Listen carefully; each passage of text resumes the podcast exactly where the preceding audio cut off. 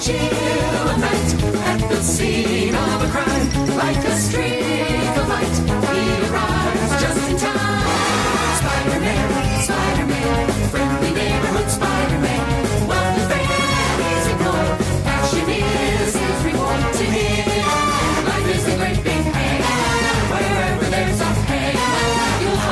This is episode 440 for October 2016, and we're going to tackle your message board questions and answers in just a minute. But first, I'd like to ask for your support.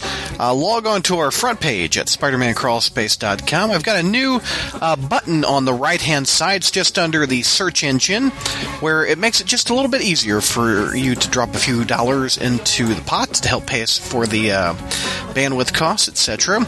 Uh, it's it also has a total of how much has been funded for the month.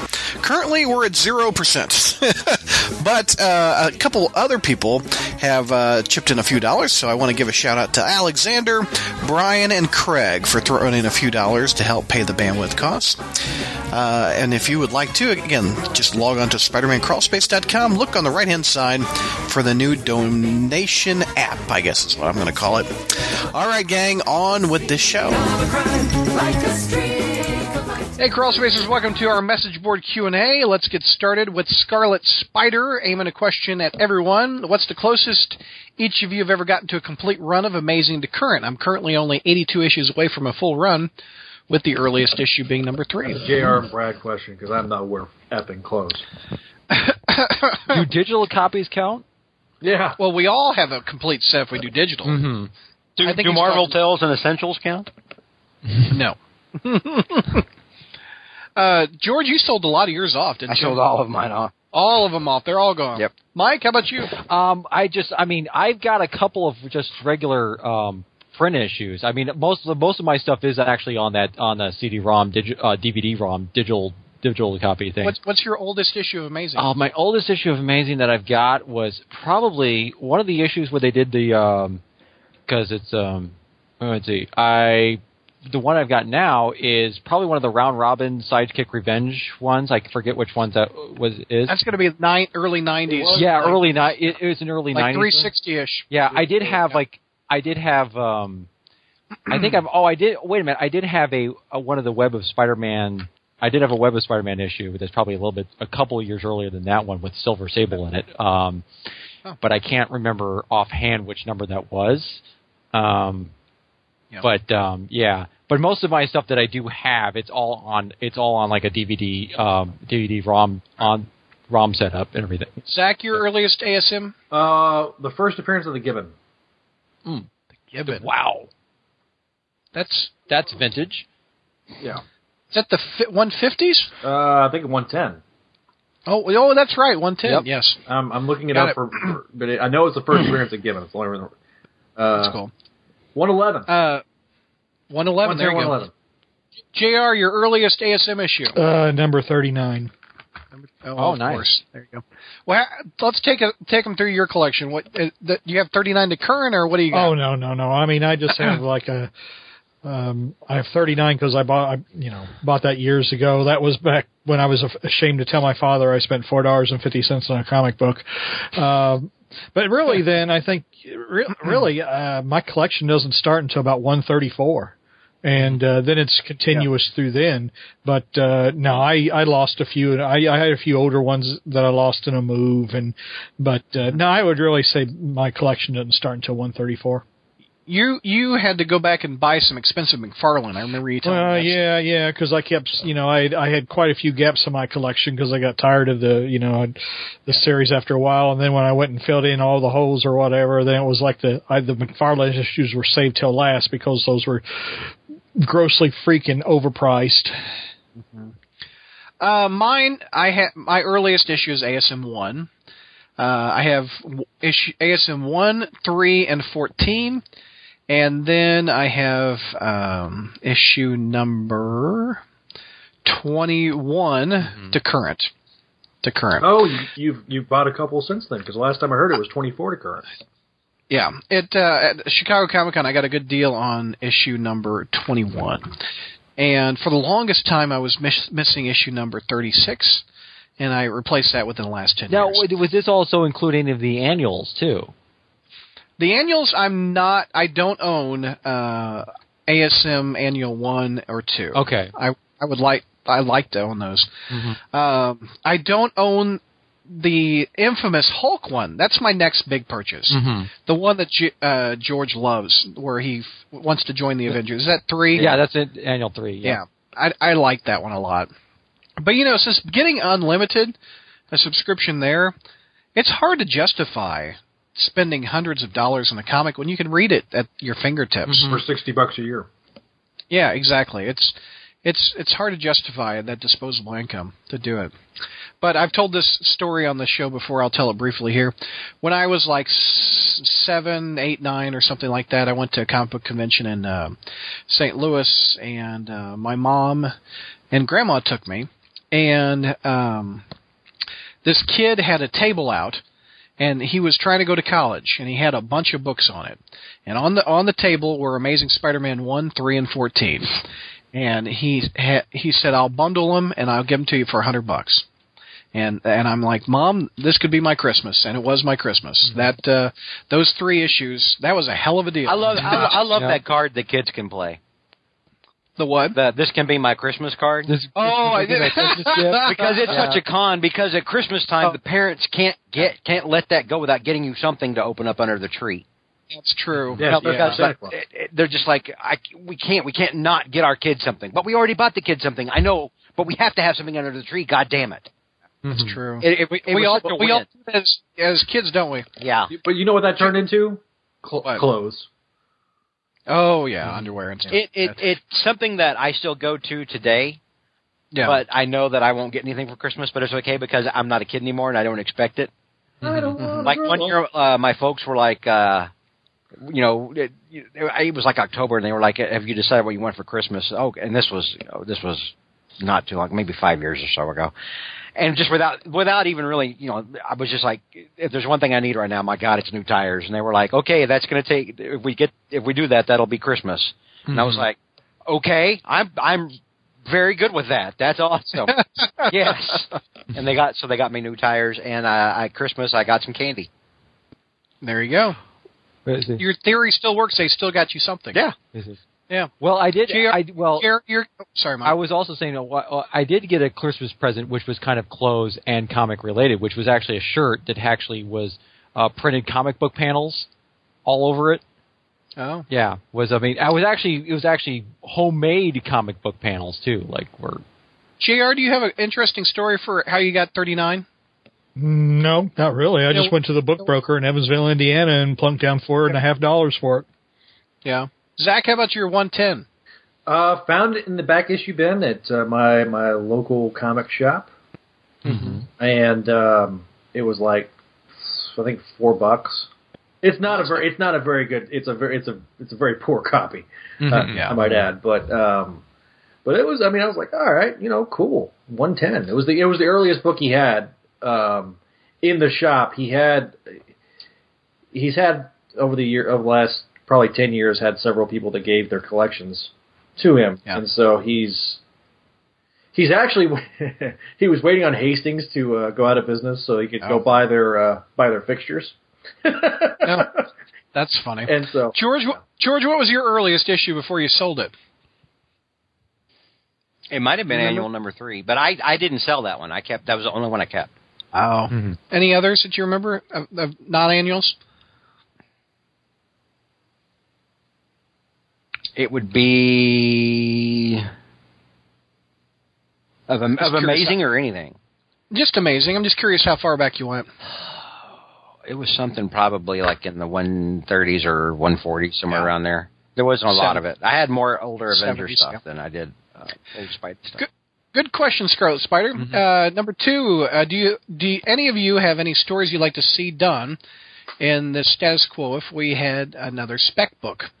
uh, no, No, I'm we're we're seeing it in amazing. It's Yes, exciting. amazing. Amazing is now Spectacular Spider-Man. It's exactly right. Mhm. Yeah, I I I I. I I we would have to change the, this Spider-Man's universe before I We'd would want a find a second title of it. It's it's hard for me to think about uh, a satellite book a Spider-Man satellite book in this status quo. The only one I can think of is like if they're all like New York based Spider Man stories, because of the Amazing Spider Man, it's supposed to be like, oh, he's going all the around the world to these different cities. Well, let's have a Peter Parker Spectacular Spider Man book where he's back in New York City doing. Isn't that isn't that Iron Man and, and International Iron Man?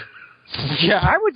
I would just like him interacting with his classic uh, supporting cast again. that too? I mean, that's I, I mean, Mary Jane and Robbie and Jameson and Aunt May and all that. That's just we don't see that. or better yet, just I- just. I just wouldn't mind seeing- all together. Yeah. I, I I wouldn't mind seeing a supporting cast driven book with Peter Parker as a supporting cast member. You know, have We uh, like that. like It's called a- well, I'm talking about like an antho- it's I'm talking about like an anthology series that's not not spy, it's not Spock or you know the Jackal Man. Oh, so like Has- Tangled Web a little bit. Yeah, more like a Tangle Web. hmm Outside of one more day, one moment, one more day. What is the single dumbest action Peter Parker has ever made, in your opinion? Letting the burglar run past him. That's Oh, too yeah. easy. Revealing Does his secret not- identity. Yeah, Oh, to to the the world. entire Everyone? world. Yeah, Yeah, that, that was- that went yeah. against every goddamn thing in that character's history. Oh, that that Everything. is that is true. That is probably. I was going to say uh, Ven- making a deal with Venom, but yeah, the se- him unmasking on live TV definitely was takes the If there's one person who needs who who would have understood that better than anyone else in the freaking Oh. Marvel universe, it was Spider-Man. Yeah, it was Peter Parker. Absolutely. And and uh, again, that was another case we've thought, and I've talked about this a billion times, where this could this story could only be told by taking everyone out of character. Well, and the only reason why he unmasked in the first place was because they were going to do one more day because they figured, hey, since we're Oh, just yeah. going to erase, because we're going to erase the marriage anyway, might as well just go ahead and have him reveal his Yeah, secret which identity. is So- which is funny because when I see it discussed, sometimes I see people not not linking discussing those it- two. Yeah, they're not, not linking those it- two together. Yeah. they don't they don't link the two together and they don't understand the editorial purpose behind everything and so they're they're trying to say like well they they they didn't have any other choice they'd already got Aunt May and what are they going and I'm like dude they already knew before this first Civil War issue hit the stands they knew where they were going on this mm-hmm. Yeah. you know Mr. Starkiller from Brazil. And you could Uh, argue on that. That's a big chunk, or big reason why JMS wanted out. Oh Yeah. yeah. Uh, if it hadn't been for the 90s Clone Saga, what do you think would have happened to the, characters of Mary Jane and Peter and the overall Spider Man franchise? Well, we would have never gotten Baby May, um, because that was that was born directly in the Clone Saga. but, um, but uh, I think you would have seen them finish graduate school. That's where they went back to after the Yeah. I mean, I, I think the stories you saw after the Clone Saga probably would have been more in tune with what we would have seen had the Clone Saga not happened. I'm, as I said before in the show, I'm reading through Amazing. Did Mary Jane ever go back to college besides after the Clone Saga? oh uh no I don't think so because she I mean, does she have does she have a college degree? She has some, yeah, because she there's a thing point where she goes back to school to get some kind of psychology degree, but Yeah. they never followed up on that. She was close, but I don't think she ever completed it. Paging the Spider Yoda. Does Mary Jane have? I honestly don't know. I don't think we ever saw a graduate, you know, uh, indication that she ever graduated because she uh, she fell. I, I remember when she got uh, blown up in 136 when Harry rigged the apartment. Uh, There was a comment that that set her back some time, and you know Peter graduated in the 180s, and I don't think there's ever been a reference to Mary Jane ever graduating really.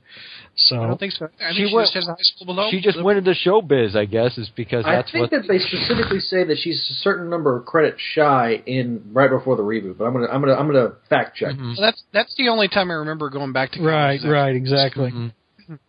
Uh, let's see. Why is there a near obsession coming from people and Marvel writers that Peter Parker cannot can do no right? Is a complete is a complete loser and is one of the most annoying characters in the Marvel universe. because it's a misunderstanding of what the Parker luck is. Because they have this. Because if you go back and you look at uh, Tom Brevoort's uh, Spider-Man manifesto that he wrote, um, manifesto manifesto. Um, thank you. Um, that he wrote during before uh, uh, during the brand when Brand New Day launched. The emphasis was Spider-Man is about youth, and with that they kind of because there is this idea that Spider-Man, because he's sort of this young character that is a, a young superhero who has to make mistakes all the time.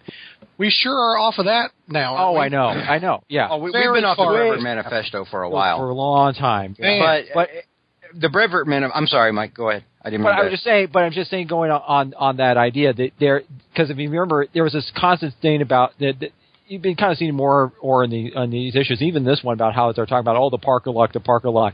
Well, they keep saying that Parker the Parker luck is is a, is a um, is another name for him having bad luck or or making mistakes when it's not. It's it, what it is is at any time certain things started going right for Spider-Man, start, things started going wrong for Peter, and anything starts going wrong for Yep. Peter, things were started. I mean, And that made for great drama yeah, that exactly. we love. It's of course it's talking about the balance of between. Like if one thing starts going right for him in one area, something goes wrong in the other, and vice versa. yeah, exactly. And they, but but that nowadays they've interpreted that to thinking, oh well, he just makes mistakes. He just makes dumb decisions. He just he has to be a man child. man child. Yeah, exactly. um, but yeah, like you were guys were saying, he's now in terms of this Parker industry thing, it's so far off. Like oh, because he doesn't have to worry about money problems and everything. And and Yeah. George, you were going to add. Yeah. Well, Yeah. one one thing, and and this uh, goes to the overall point, uh, and the, the, my overall point here is that uh, they believe this because no one at Marvel actually understands the character. Um, they understand what they want the character to be. They don't actually understand what the character should be based on decades of previous storytelling and, and motivations. Um, and the Brevoort Manifesto uh, underscored that because the Brevoort Manifesto was like, well, the character is about youth, and I'm like, no, this character is about responsibility. First and Yep. foremost, above everything Yep. else, this character is about responsibility, and that's why this character would be the same when he was 70 as he is when he was 20, because he is the he is he's the the boy that or, or he's the man that that Ben Parker and May Parker raised, and and responsibility is the core of who he is, even to his own detriment.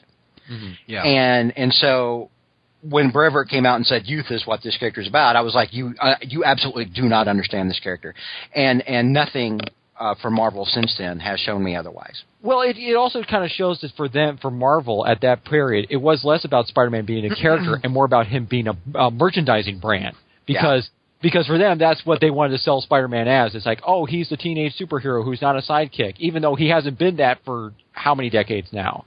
And they kind of, and that's the that, and also that's the image that always gets shown in uh, media adaptations, like uh, you know, it's, in movies, movies and video games and tel- and cartoons, Yeah. and uh, with um, sp- voiced by guys uh, guys who get arrested for DUIs and and everything. So, uh, but but but that's but yeah, it's this kind of it's this idea that they kind of feel like he, because he is some kind of a because they want to emphasize the youthful aspects of Spider-Man. They feel like that means that youth equals oh he makes dumb decisions all the time. So, but All right, the uh, next poster is uh, Frontier.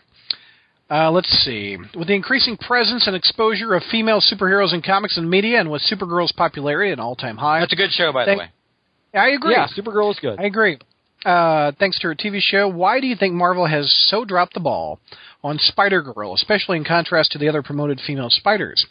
I know this was brought up to a degree on the Live Caller podcast, but I'd appreciate a more in-depth discussion about it. Marvel is Marvel is fine with superheroines. Marvel dis, dislikes Spider Girl's popularity in the same way that they dislike Mary Jane's popularity, um, because it stops them from doing other things in those spaces. And with with Mary Jane, they've actually they actually have sunk so low as to try a character assassination on Mary Jane in order to get you to stop liking her. Um, have her going out with doper celebrities you know, st- trying to trying to show her that she's shallow and, and things like that. Remember that the Bobby Carr bullshit? Oh yeah, Yeah. Uh, that was a direct attempt to get us to like MJ a little less. Um, but with with Spider Girl, it's different in that they don't want anything that's a, a, a child of, of Peter, not at least crossing over into the main book. I was I I was surprised. Well, I not really, but I mean on the on in one aspect, I was surprised that Spider Girl got as much time as she did during that whole god awful inheritors thing. And when they made a Spider Girl for the cartoon, it was an alternate reality of Spider with the gender flip. Right. Yeah. Because because this is another one of those things where I think they consider it to be something that ages the character, and to have a to have a, a daughter, especially a grown up daughter, and that's why they did away with Spider Girl. And I, I full out I full out state you know even though he's denied it, uh, Joe Quesada hates Spider Girl. Absolutely does not like the the especially Joe Quesada did not like her popularity, um, and it's why they you know after the fans saved it so many times, it finally had to go away so we could get Araña, so Araña could go away like a bad fart. Araña girl.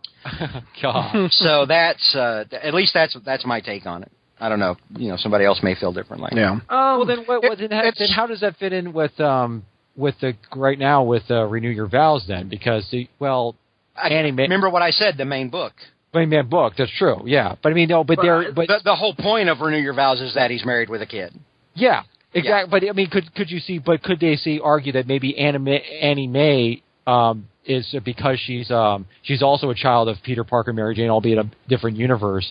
Um, is that But- she kind of be seen as a replacement for Mayday? Like it's like you know, oh, since we a- created our own Spider Girl, Yeah. Yes. of that. Yes. That, Yeah. That's why she can't be May. Yeah. Hmm You know what? What makes me sad as a dad is when I go into McDonald's.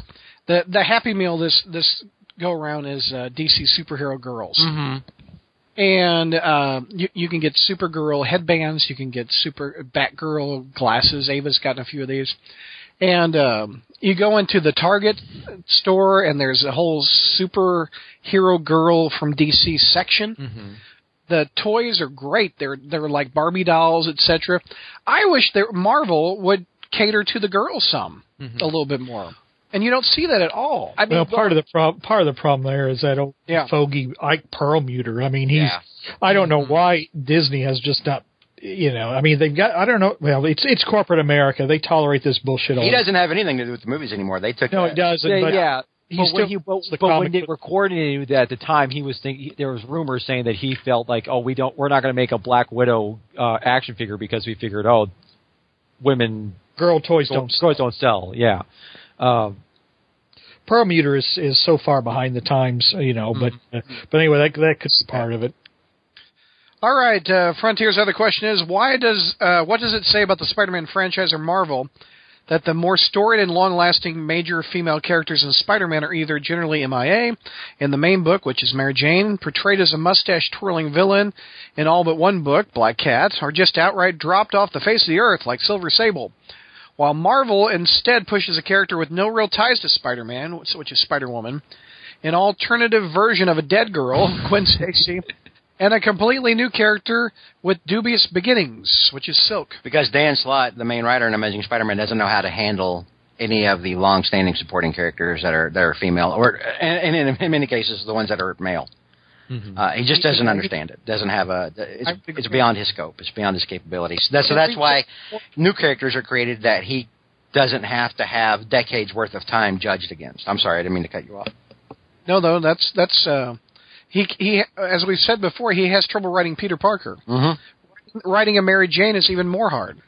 Yeah, uh, the the thing is, what he writes when he writes Peter Parker is his fan fiction version of Peter Parker, which he believes uh, deep down is is what Peter Parker is all about. Yet, which readers largely point out is no, it's, it's not Peter Parker. All right, we have uh, Simby Bro from Canada. Uh, he's pretty new and he loves the the podcast and the site, so thank you very much. Here, let me clear my throat. Now you know how I feel when we do these fight clubs and or the Friday night fights, and I've got to sit there and drink. I Every- know every my third- my voice is going after these three hours. Hold Yeah. on a second. Keep talking amongst yourself. well, I mean, and well, what I mean, and the latest Fight Club for you, George, is um because I didn't quite check to see what it was, um, which is sh- shame on me, right? Yeah. Um, It's banjo, man. Banjo. oh, he's fighting the hillbillies. Yes. Okay. Yeah. Yeah. Oh, yeah it's a okay. I yes. We even used the music from Deliverance at the beginning of the. Uh, oh, episode. that's okay. All right. His question is: If the uh, Venom symbiote w- had been up front with Peter and actually communicated that it was alive and wanted to bond with Peter instead of hiding the fact and leading Peter to believe it was just some mindless parasite, do you think that could have had a good relationship? There have been multiple what ifs in alternate universes where they stay bonded, but things usually go bad, except for maybe May as Venom in Earth X. But other than the symbiote's weakness and the fact that it took Peter's body out for a joyride at night because it thought that's what he wanted, it seemed that it did nothing but benefit him at first. It gets kind of fuzzy, especially with all the retcons like needing adrenaline and Bendis' most recent one. But what do you guys think?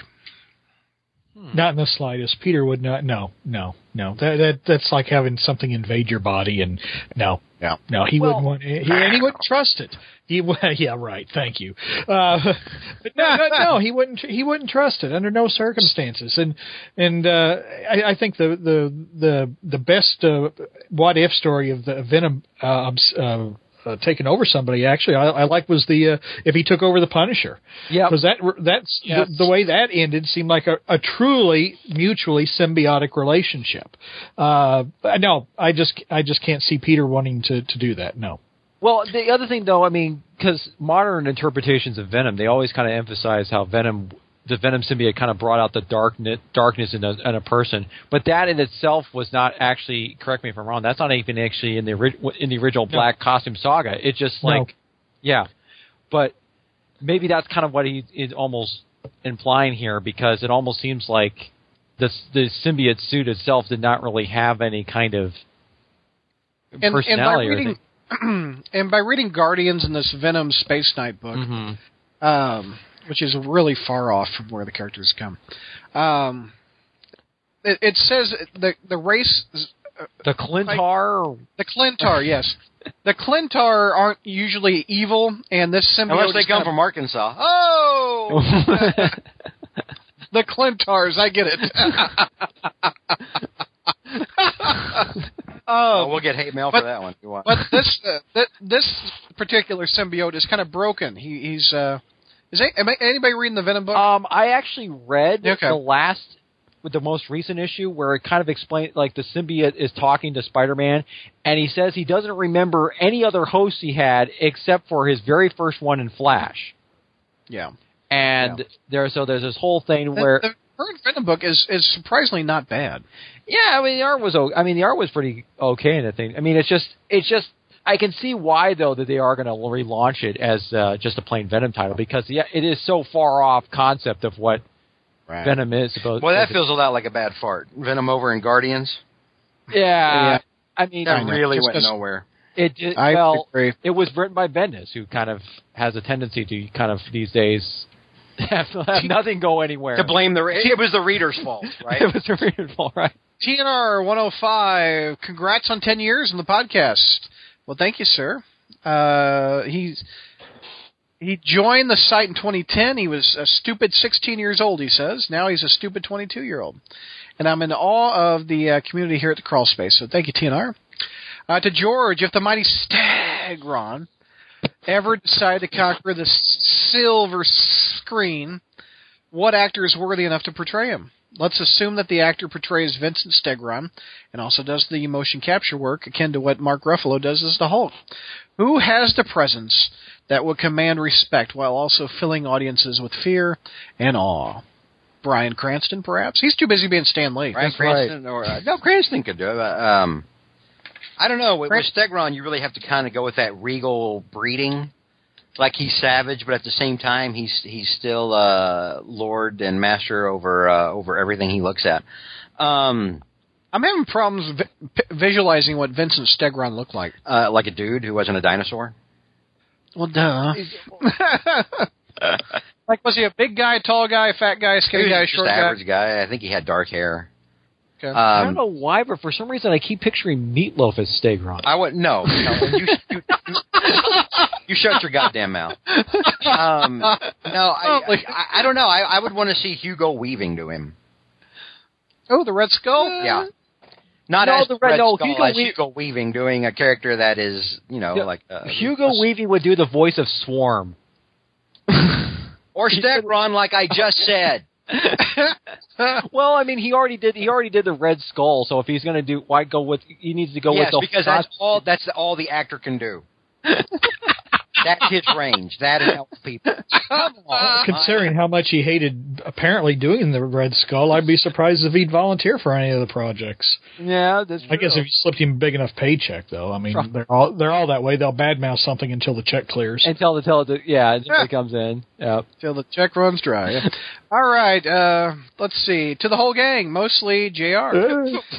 Uh, do you think that the powers that be at Marvel don't respect their predecessors as much as they should? I understand wanting fresh blood, but it seems like they do a disservice to any play. Always place the elder statesmen like Conway and Peter David on satellite titles. In the case of Peter David, they never have a problem meddling by or derailing his stories with bloated crossovers. Shouldn't they give more consideration to his projects? Well, first of all, everybody nowadays at Marvel is is hampered by the the bloated crossovers. I mean, it's it's it's bloated. Every every story is a bloated crossover. I mean, and uh, DC does it too. It's it's just the market way market we live in.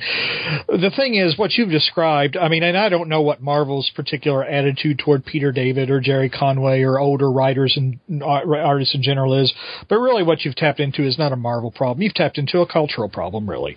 I mean, where the the our the, our culture can't wait to shove aside anybody who's not in the, who's not in the 18 to 35 age demographic. I mean, we, we are a we the, the our society is is is obsessed with youth, and it's obsessed with quote unquote the hot thing. I mean, if one of these guys did something really really popular, I mean, just just somehow struck a chord, then he'd be everywhere because eh, you know it's it's always what's hot now, what sells now, uh, and that and you know and and youth. I mean, I you know I'm 53 years old. I see I see a seismic ch- I see a change going on uh, at, at my work. I mean, it's just the emphasis on bringing new people up to speed, and you know, who gives a rat's ass about someone who's been there, you know, contributing for 30 years. It, it, it's the culture. It's not just Marvel. It's the culture. Not only that, but uh, DC when when DC uh, did uh, rebooted everything with 52, um, Jim Lee pulled in a lot of people from 90s Marvel, like Fabian Nicieza and Bob Harras of all effing people. Oh, I know. Oh, the gal that wrote Daredevil with John Romita Jr. Um, and and it was a calamitous failure. hmm Calamitous. So there there may be part of that also. It's like, are, do we really want to you know trust people who've who aren't you know from today's you know sensibilities who maybe aren't as entrenched in the social justice warrior thing. Although conway is. My god conway could write a book about Well, it. well, well, you also Um, got to remember. You also got to remember too is that the, one of the reasons why some of these um, they hire some guy, some of the great guys like Conway and Peter David, and maybe in some cases Chris Claremont, is because they do have a pedigree behind their name, and so they figure that hey, we can we can appeal to the fans who grew up reading those writers' yeah but, initial but by comics. and large they've tried to drive those people away in herds Oh, I know, yeah, but that, but at the same time, they're but with the, under the pretext, they're also trying to say, hey, if you like this guy's work back in the day, you know, here's his newer stuff now. So I yeah, mean, but there's no. That's the thing, though. I mean, most of the people Yeah. who, who who would understand that and who would have an appreciation for it, Marvel's already given the middle finger to oh, absolutely, mm-hmm. yeah, I, you know, that's why in, in several ways- times. Sure. Yeah. I mean, they're, and that's why they kind of it's almost, but at the, but they kind of also when the, with, with, by doing this, you want to have their cake and eat it too by basically Yeah. saying, hey, let's let's let's let's appeal to this to this at while they're appealing to the nostalgic aspects of the fandom. At the same time, they're like, oh well, let's let's try to appeal to all the young hip crowd by by with all this with all bringing in Yeah. these new the new character trying to these new characters or new replacement characters all the time and just ba- and turn the more classic characters into you know like Hydra agents. Well, with with uh, with like something like Renew Your Vows, uh, Mm-hmm. you know, the new Conway Spider-Man book where Spider-Man's married as a kid. I think Marvel is kind of hedging their bet. On the one Yeah. hand, they're like, we're going to have high initial sales, and then Mm-hmm. I think they want to be able to cancel it and say, well, we tried to marry Spider-Man. Yeah. We tried to marry Spider-Man and it didn't work out. But in fact, they they didn't they didn't give. No one's asking. People have, are wanting the marriage back, and they're saying, yeah, you know, Spider Peter can have a kid, sure. Uh, people aren't lining up in droves and and petitioning for Mary Jane to be a freaking superhero. No, absolutely not. Yeah. I mean, Yeah. but- and that's and that and that's the thing that also with this new title with the new Re- Re- Regas title, it is still an alternate universe title. It's still going to be like, which has always got so right there. Those are not going to be they're the attitude usually for comic book readers when they come when it comes to those things, it's like, well, they don't really count because it's not necessarily main continuity, and so that's, but yeah, You but that's I, I, yeah, I think another thing though, and I, I apologize for interrupting. Um, I think another thing though is that I, I forget who it was who just said that maybe uh, the older writers don't don't tap into that zeitgeist or whatever the hell that word is. But really, when you read, oh, I, you know, I, you mentioned Defa- the uh, TNR mentions DeFalco, and I remember DeFalco's Spider Girl run, and I really liked DeFalco's Spider Girl run. Oh, it yeah. was, but it was, it was, I I, I liked it because it was ju- it was very consistent. You know, I thought it was good, but it was very consistent, and some people would probably think it was bland and predictable. They, oh, I, probably they they don't. You know, older writers probably don't write the edgy stuff that they think that the demographic wants. They, you know, you hire them, they do a job, they do it consistently, they do it well, but they don't, you know, they don't do that controversial thing, you know, that that that, that gets the clicks or gets media interest or whatever. You know, Yeah, like like Tom DeFalco wasn't going to do a chameleon rape story. exactly. Uh, Or- you know, he wasn't going to do a Curt Connors eats his child Right. and maybe rapes a nurse story. Exactly. Yeah, but, and they're not going to do stories. In other words, that's going to get hit. That's going to be uh, promoted in like eh, that. That's going to be leaked to like say like one of those like some like oh let's let's let's go on the View and have a have a oh, here's what we're doing with the with the race with their with the here's the new Thor or something. They're not going to do stories that pander to that kind of um, you know. and So they could something that could go to like try to think that they they can get like a little buzz like a 24 hour buzz like on some kind of you know Yeah, entertainment they can go viral. yeah, viral viral Yeah. on the web for maybe like 24 hours, and then and then it just dies off, like or something that could just spoil their own story um, beforehand before the issue ships out. And so, yeah. Wolf Cipher. Next question is uh, to everyone outside of the comics. What's the other favorite medium of Spider-Man? Is video games, movies, anima- animated show, as collectibles? I guess the movies for me. I don't know. Um, it kind of. I mean, there's been. I mean, it depends also on which video game and which um, cartoon because, um, I think it's. I mean, if you're if you're talking about maybe like uh, animated show, I mean, you both. I mean, I think a lot of us. I mean, saw the original uh, '90s. Well, not original, but the '90s animated Spider-Man series. Some of us probably you know grew up watching that thing, or the, also or Spectacular Spider-Man, um, which kind of saddens, which is kind of sad that some people, some kids are going to be growing up exposed to, hey, Ultimate Spider-Man cartoon is going to be like their Spider-Man. That's going to be a, yeah, which is a little nice. The the future podcaster in 20 years is going to re- remember Ultimate Spider-Man like I do Amazing Friends, possibly. Yeah, there's me. it's kind of sad. Yeah, that's what I mean. Yeah. Um, but I mean, in some ways, I think it's. Uh, I think the thing that I think the advantage with some of these mediums is that, unlike say the comics, they're able to. I think some of these ones are able to kind of sort of condense, like, oh, they, we get to pick and choose like the aspects of Spider-Man that they think kind of work and kind of mesh them together into into something. Yeah. Um, and I think it's, but I think, but each one of them, I think they're going to have their their own kind of issues. I mean, I know because video game wise, I mean that's it's. I mean, in terms of like story and everything, that's it's more about your. It's more of the experience of playing Spider Man more more so than actually the story. I, I look forward to the the new video game. I do coming too. out. Yeah, It's yeah. Yeah. Mm-hmm. They, they, I saw a recent interview that there's a reason for that particular suit he's wearing. Mm-hmm. So There's there's Uh, no excuse for that suit. Yeah, the but- cosplayers are going nuts with that suit. They the like it. cosplayers go nuts for any goddamn thing. I know it. Does Zach like that suit? No, he doesn't. he just Okay, uh, to everyone, what it's argument okay against Peter? suit, by the way. Sorry, I was. Oh, on there you are.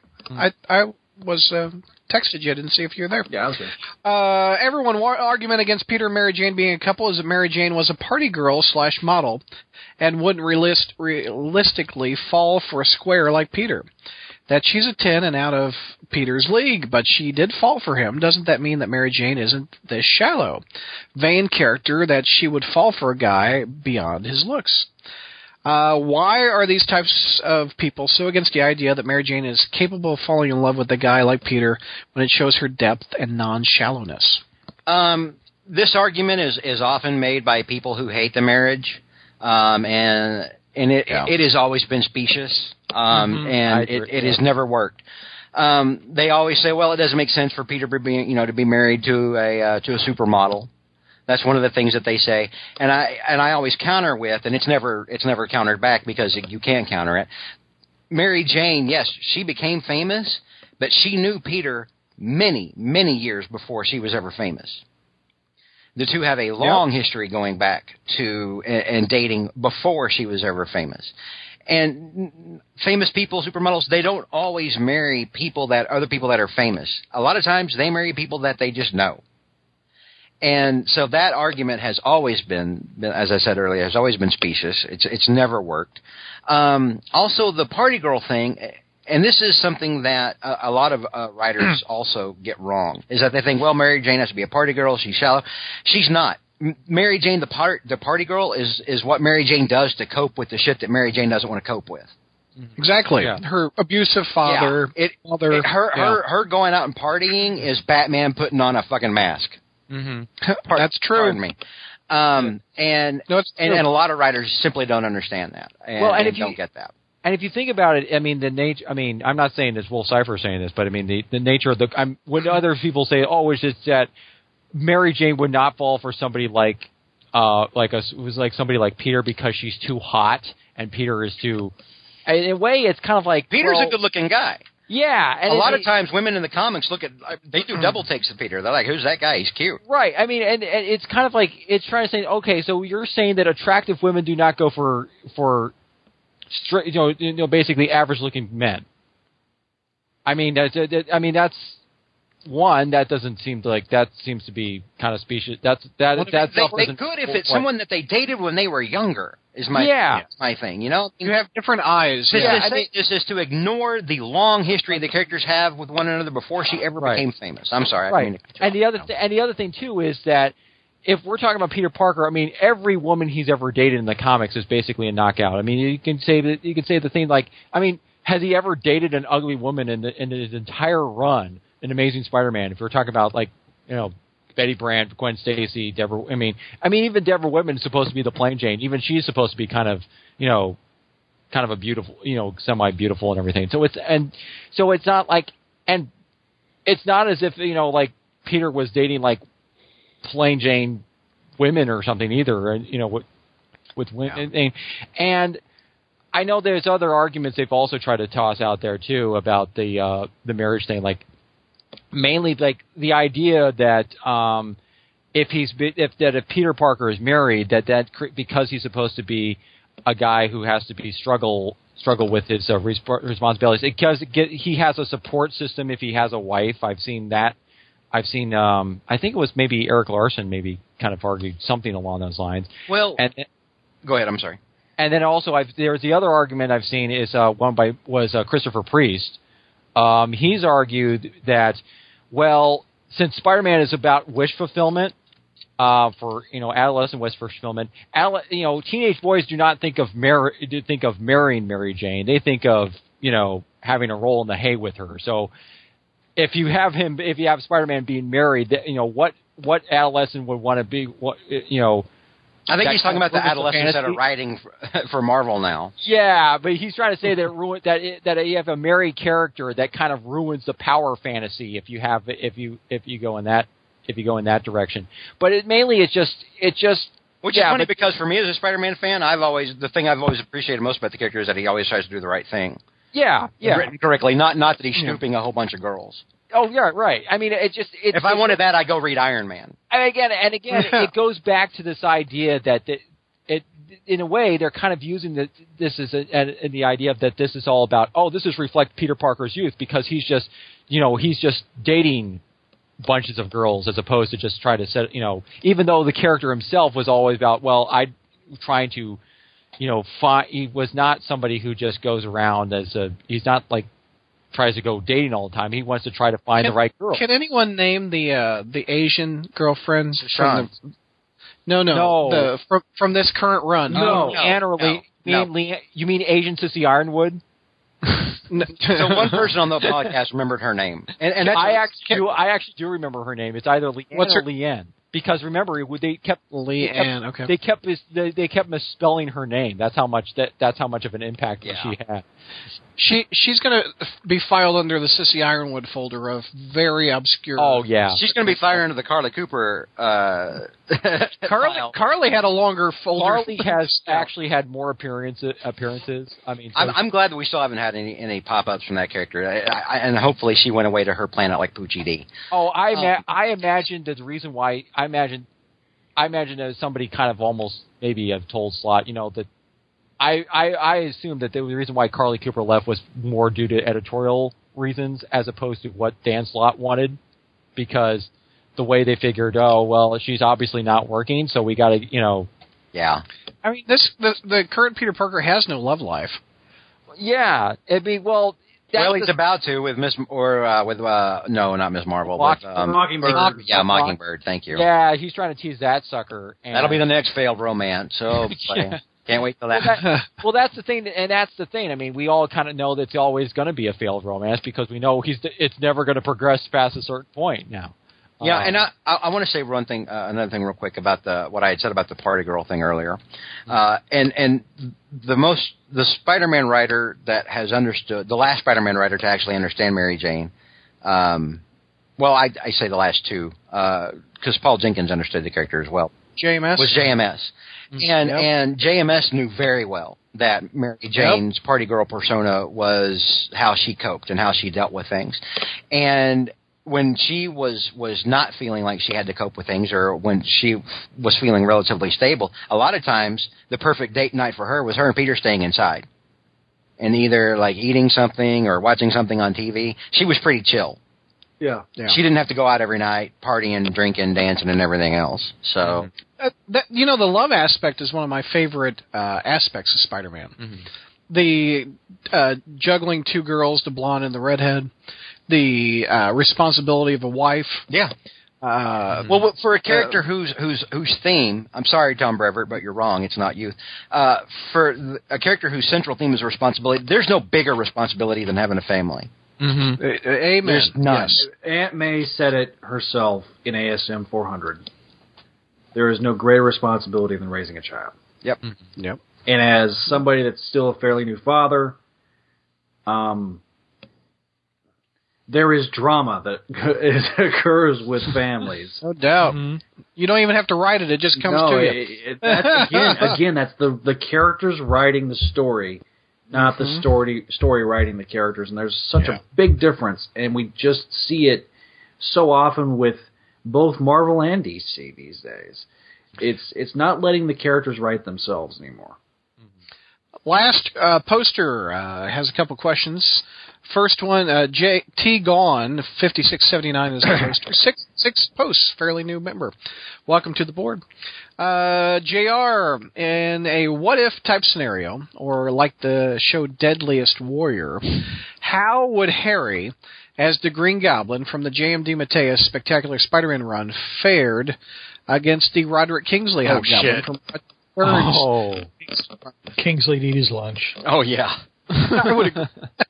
Har- Harry was see. I, I never understood the whole. I well, I never understood the idea of liking Harry as a supervillain. Harry was a lost boy. You know, Yep. his dad was the bad guy. Harry was living in the shadow of a father. Uh, you know, and you know, Harry was not at his father's intellect or anything like. He wasn't a criminal. I just think Harry was not a criminal. Harry was a screwed up kid. You know, He was a so- horrible criminal. yeah, yeah. He, he, he The, was a the one screwed up- time he actually won, he died. So but no, Kingsley. No, Kingsley was a Kingsley was a sharp, dangerous dude. He he have you know. Even No with doubt. the ascot. Oh yeah, even with the ascot. but I what's mean, your thoughts on what's your? Oh, sorry, Mike. I was just saying though. I mean, because I mean, with Harry, I, I think it would be interesting in the sense that Harry. I mean, if you because I don't think they ever they never tank they never had a fight ever. I mean, with, with Harry and, and Roderick Kingsley, but because it would be interesting because in the sense that. Harry Yeah, is did. kind of defe- almost would be forced to defend his. three- It would almost be forced to defend his father's legacy or something. Oh wait, they did fight. That's right. Yeah. No, And was then- was he fighting Macendale though? Oh, wait a minute. Maybe he it was, was fighting. I thought he was fighting Macendale. in They that. had kind of a clash in Amazing 250 and 251. Yeah, but They were not, but inside not that warehouse. But, but- Harry wasn't the goblin. he wasn't the gr- he wasn't dressed as a goblin. I mean, because I mean, it's in a way because Kingsley, in a sense, is kind of it. So it is always kind of interesting because Kingsley is kind of stealing his dad's legacy, even though he kind of hates his dad, and um, but I, I you know I I just read it, so I'm interested in JR's opinion. What's your what's your thoughts on the Bart Hamilton storyline, JR? It was an interesting storyline. Uh, It was okay. I mean, uh, it, it's You know, we I mean we don't ever talk about Bart Hamilton. well for good reason. I mean, it was I mean he's the third Goblin. right, right. But eh, you know, we we never really understood anything about him. Never really understood his motivations. He Uh, he was, he was one dimensional. yeah, he was kind of a placeholder goblin. You know, Yeah. it was a he was a mister. It was kind of all a misdirection. You know, you were supposed to think it was Harry all the time, and it was really him. So he was more of a misdirection device, really, than a than a goblin. You know, so Yeah. now watch Dan Slott bring that character back during the clone conspiracy. Yeah. Uh, and I I just read Len Wein's run on Spider Man, and and it's it's kind of a, a letdown a little bit between Conway and Mar Marv Wolfman. I think yeah, it's yeah. It, well, I mean, Conway just did so many different things. I mean, he changed the hell out of that character. Yeah, I mean he's his his his run has left a uh, an imprint, you know, to this day. Um, yeah, Wein's was. uh, You know, when I read it, it it's okay. I mean, and and, and, there's some significant there's some nif- significant things that happened, uh, but it's. You know, the thing is, though, whoever whoever's going to wind up playing with the toys is always going to, you know, you know, I mean, you had Stan who helped create the character. You had Conway who took it in different directions, and and everybody's impact after that is probably going to be less. So Yeah. But he created Stegron, Len Wein. Right, George? Uh, ooh. He did. He Wait did. a minute. He Was he, the one that wrote uh, that He- he amazing did. or that Marvel team I- up? I I thought oh, I take that back. I take that back. I I, I thought ASM 166 was his. No, I think No, he- no, it was Marvel team up number nineteen, but it was Len Wein. Okay, good, good, good, good. Okay, he is Stegron's I remembered it was Gil Kane, but I didn't remember. Uh, It's his co-daddy. Yeah. I'm sorry. All right, uh, my two dads. My oh God. uh, to Jr. George and Brad, what was the sadder portrayal portrayal between Bill Bixby as David Banner going from town to town looking for a cure, or Lon Chaney Jr. as Larry Talbot looking for a tenor of peace? Bill Bixby. Are we talking about Quasimodo? Is that what? No, Lon Chaney Jr. was He's played talking the about the Wolfman. Wolfman. Wolfman. Yeah, The Wolfman, the original Yeah. Wolfman. I never saw the original. movie. It's it's. I mean, uh, okay. Basically, uh, uh, the son of a rich guy, uh, of a rich family, uh, gets bitten by uh, no, gets cursed. Pardon me. Gets cursed by Gets cursed, gypsies. yeah, by gypsies and turned into uh, the Wolf Man, and uh, it's his own father that winds up killing him.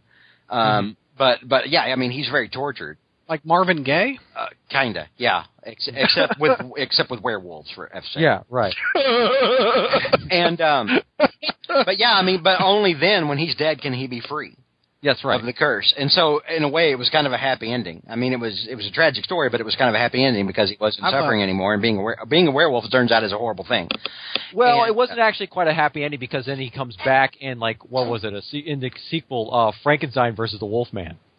Yeah, but those were there wasn't there wasn't there wasn't there wasn't a real cohesive continuity. There was, yeah, there was. I mean, So George's vo- vote is Bill Bixby. Mike, you're familiar. It sounds like with Wolfman. What, what's sadder? oh gosh. Um, well, I mean, I think maybe if you're talking about because I've seen, I'm a Turner, I'm a classic movie buff. Um, I mean, yeah, the Wolfman is kind of like, I mean, you could say it's a little dated because it, it's it's from the 30s, 40s, and um, it's a tragic story in in a sense. Um, I think maybe the the thing maybe the thing with Bill Bixby as Da- you know David Banner stuff it's mainly because of the music in the Incredible Hulk, right? It's just that la- it's that final tune. Well, no, it's because Well, no, no, matter he- what he tries, he can't he can't find a play a new if place he had a kind home. of cure, that's true. He can't stay in a town more than He five can't minutes. cure 'cause himself, somebody- and he can't. Yeah, he can't stay in the same. yeah, but I mean, I think the tune kind of ex- it makes it helps to make it sell the point. Oh yeah, the music's epic. but all right, it does yeah. is accentuate, uh, you know, Accentuate, yeah. everything going on. Uh, one of the sa- one of the saddest scenes of that classic Hulk show is where there's a cure, and uh, it's called oh what is the, uh, remember where there was a second Green Hulk? No. you You don't remember that one? Um, oh, JRD, are you Nope. are you familiar? Don't remember. uh, Nope. You didn't watch. No, anyway, there was a second Hulk, and uh, Bill Bixby uh, found the cure finally. And the the cure was in this little vial, and the second Green Hulk hulked out and smashed it. And usually, uh, Bixby turned into the Hulk just angry and hurt and upset. This one, he turned into the Hulk crying because the cure was going down the drain literally, and then the two Hulks fought. fought. Uh, that was one of the best Hulk episodes. If Michael Bailey was on the show, he Michael would would have, yeah, Bailey would have. yeah. Bailey and I could talk this Now, episode. here, now let me ask you this, Brad. What did you think of that TV movie, The Death of the Incredible Hulk? that it, it that just did not. Even when I was a kid, I'm like the Hulk falls from a plane. And Wait, yeah, dies, it's- yeah. Wasn't the He does- Kingpin the bad guy in that? No, No, that was no. Daredevil. That was and that was played by uh, John Rice the Davies? John Rhys-Davies, who whose whose version of the Kingpin was wearing those like those really eighties like eighties glasses and was bl- like to listen to like had this whole neons on pad. Was it the one with Thor in it? I, no. I no, bought the- Thor was the Thor, the trial of the uh, the Incredible Hulk was the one with uh, John Rhys-Davies as the Kingpin, and also Dare the first uh, first live action version of Daredevil, and I think it was Return of the Incredible Hulk where they had Thor. Or yes, I I got the. They had like a DVD three pack for five bucks at Walmart. Mhm. I bought that. yeah, Damn. they were The the, the third the third and final episode of the, which was a TV movie of the Hulk movies didn't have a Marvel hero in it, no. uh, with the exception of the Hulk. And it, it was uh, I remember Bill Bixby was in bed with this Russian spy, yeah. And I'm just like, what in the hell? Uh, but yeah, it just was not a He- satisfactory He wrap-up. dies It's- falling out of a plane. The Yeah, and, and the sad ass music as he's falling, and the look on Ferrigno's face, like, oh, oh, oh. This is my career. I mean, the uh, yeah, it just the Hulk does not die from a plane. I know this is not a as powerful Hulk, but the healing factor alone. But there was plans for a fourth Hulk movie, but unfortunately, What was like Bixby passed. Son of the Hulk or something? Like no, like, it was called the Return of the Hulk, is what I think it was no. called. the- I thought that was the, the very first one was called The Return of the Incredible. Hulk. oh, all right, you're gonna make me Wikipedia this shit. Yeah, Okay. All right, I, I, I'm looking it up. I'm Okay. looking it up. The the death of the Hulk is what it's called, and Yeah, cancel sequel, the Revenge of the, The Hulk. Revenge there of the is. Hulk. Oh. The Revenge of the Hulk. A 1990 script was was being written, and it would have uh, had the Hulk with Banner's mind. So Oh, and uh, okay. and uh, Ferrigno allegedly was going to talk, which I think sounds awesome. So Luke I think was going to try to sound like is old. uh, So it basically was kind of like a Professor Hulk or something, right? No, well, Ferrigno can't pull off Professor Hulk. but uh, just the Hulk talking just a little bit would have been awesome. The the one follow up sequel that I think would have been great would have been the they had the title of it in the second one, which was uh, the Trial of the Incredible Hulk. I think one of the best uh, ideas for a follow up movie was uh, uh, what's his name uh, Jack McGee actually finds him mm-hmm. and they bring him in, and he goes on trial for the death of uh, well, what's her name? Marcus? No, not that's Well, it not was like it was the Elaina the- Marks. Elaina Marks. There you go. Yeah, and they never did I- that in any of the movies, did they? They never brought that reporter guy did. in, because that is why he's on the run Mhm. because she's dead in the pilot. right? Yeah. Anyway, the world must know that the the banner is dead. Uh, anyway, I love that show. I actually last couple uh, weeks ago I watched uh, another episode on Netflix. The whole series is on Netflix. The the movies aren't, but uh, watch some of those. Some of those episodes are just a lot of fun. Still, The, still uh, a better Hulk than what Ang Lee gave us. God, that's for sure. yeah. one of the best, uh, with the exception of the pi- I, I know this is a Spider-Man show, but screw it. Uh, uh, one of the best episodes, with the exception of the pilot, is the one episode called "Married," and it features Mariette Hartley, and uh, she I actually remember won that a- episode. she won an Emmy award, and and he got married in this episode. She was battling cancer. He was battling the Hulk. There's a the great. They they mentally tried to fight their diseases in their brains, and it had a great a Hulk out in the middle of the desert in a cage, and Bixby and Ferrigno are on the screen at the same time, and and the Hulk is just reaching trying to kill Bixby. It's oh, I love that episode. It's a two-parter. The uh, if I could find this episode number that you guys can watch, uh, Metamorphosis is a good episode where uh, uh, Bixby is uh, trapped mid transformation, so he's got the contacts in the whole episode. He's half Hulk, half uh, Bixby. That's a great one. Uh, Go ahead. I'm trying to find this episode that I'm thinking of, where it's the two Hulks. now, I've never act had a thing because I mean I know it's wild they but they had the live actions Amazing Spider-Man on the same network as the Incredible Hulk, right? They had what? I thought because you remember the live action with the David the, the Nicholas Hammond when they were doing all those Spider-Man. Oh yeah, I, it was it was on the same was also on C wasn't it also on CBS because I know that was what the Incredible Hulk was was when it was on the air at the time. Yeah. I'm surprised they never tried to do or uh, they ever tried to do like a crossover like have the two. They they did. They- They, did. Oh, they did. Uh, I've been trying to get Nicholas Hammond on the show. He was the live action 1970s Spider Man, Mm-hmm. and I actually tweeted him, and I don't tweet. Uh, but he hasn't replied to me, and I, I tried to get an email for him. I haven't had much luck. Uh, but yes, uh, let me let me just Google that. Uh, yeah, he gave an interview once, and he said that it was going to be Spider-Man was going to be wearing the black costume.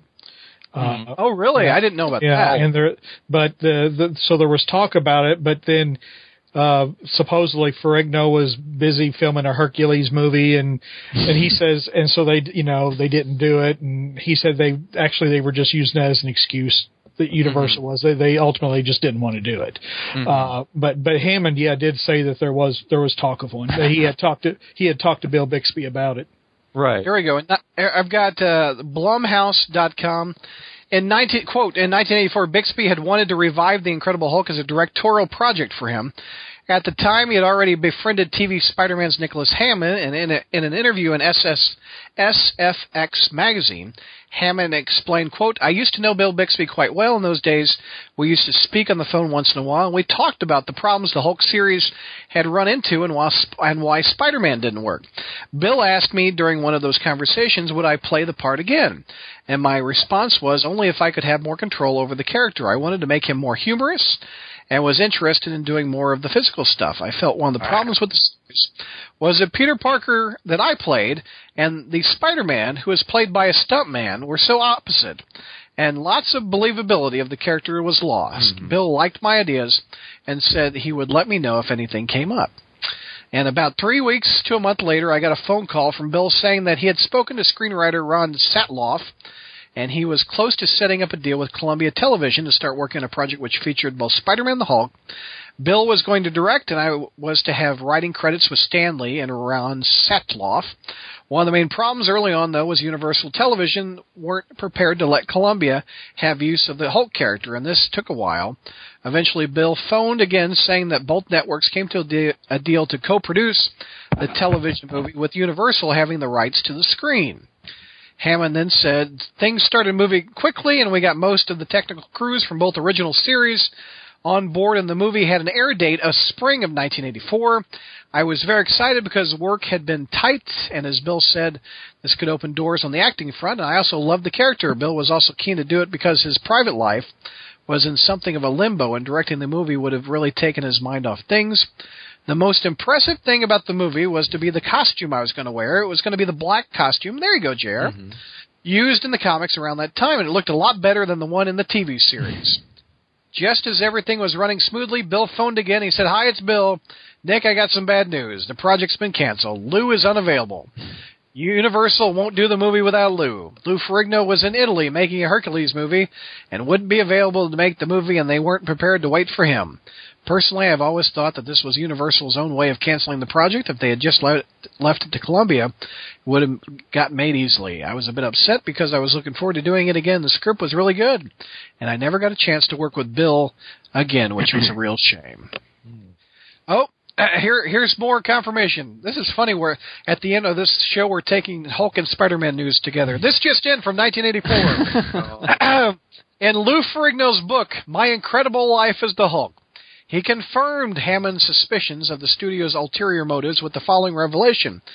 Ferrigno is quoted as saying, My availability was never an issue because I was never contacted about the project.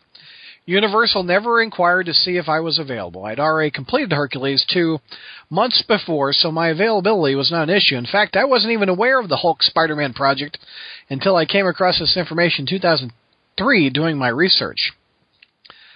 Anyway, well that that's mind blowing to me to have Spider Man and Hulk even on a TV screen in 1984. Yeah.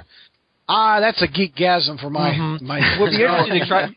It would be interesting to try to see if if if if there always was a script written. If anyone's got Oh my god! if gosh! there is to Yeah. try to see if somebody got a Um, hand hold a hand of that t- that original TV script It's and I mean, it's it's fairly easy to to think how you could get them in the same place. I Mhm. mean, the Hulk spotted in New York, Right. The Butte Parker, boom. yeah right and also because Peter Parker in that show Nicholas there's it's supposed to be like they're both scientists so you could have like a whole Yeah. you know conversation there like that. A, a you could even have like a thing where Peter Parker tries to cure David Banner of the Hulk.